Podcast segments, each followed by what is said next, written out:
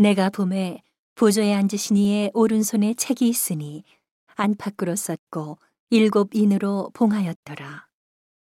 또 봄에 힘있는 천사가 큰 음성으로 외치기를 누가 책을 펴며 그 인을 떼기에 합당하냐 하니 하늘 위에나 땅 위에나 땅 아래에 능히 책을 펴거나 보거나 할 리가 없더라.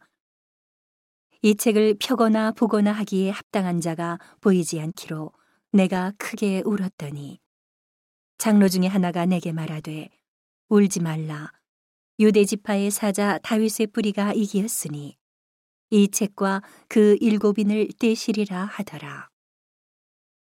내가 또 보니 보좌와 내 생물과 장로들 사이에 어린 양이 섰는데 일찍 죽임을 당한 것 같더라. 일곱 뿔과 일곱 눈이 있으니 이 눈은 온 땅에 보내심을 입은 하나님의 일곱 영이더라. 어린 양이 나와서 보좌에 앉으신 이의 오른손에서 책을 취하시니라. 책을 취하심에 네 생물과 이십사 장로들이 어린 양 앞에 엎드려 각각 검은 고와 향이 가득한 금대접을 가졌으니 이 향은 성도의 기도들이라. 새 노래를 노래하여 가로되 책을 가지시고 그 인봉을 떼기에 합당하시도다.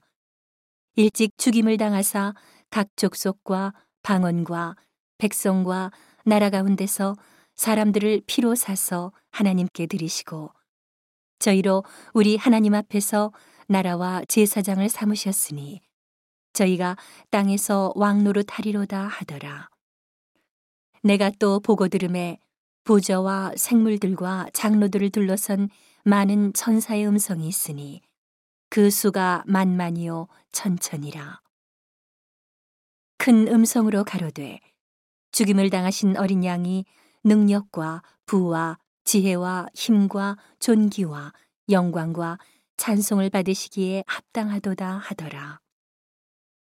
내가 또 들으니 하늘 위에와 땅 위에와 땅 아래와 바다 위에와 또 그 가운데 모든 만물이 가로되 보좌에 앉으신 이와 어린 양에게 찬송과 존귀와 영광과 능력을 세세토록 돌릴지어다 하니 네 생물이 가로되 아멘 하고 장로들은 엎드려 경배하더라.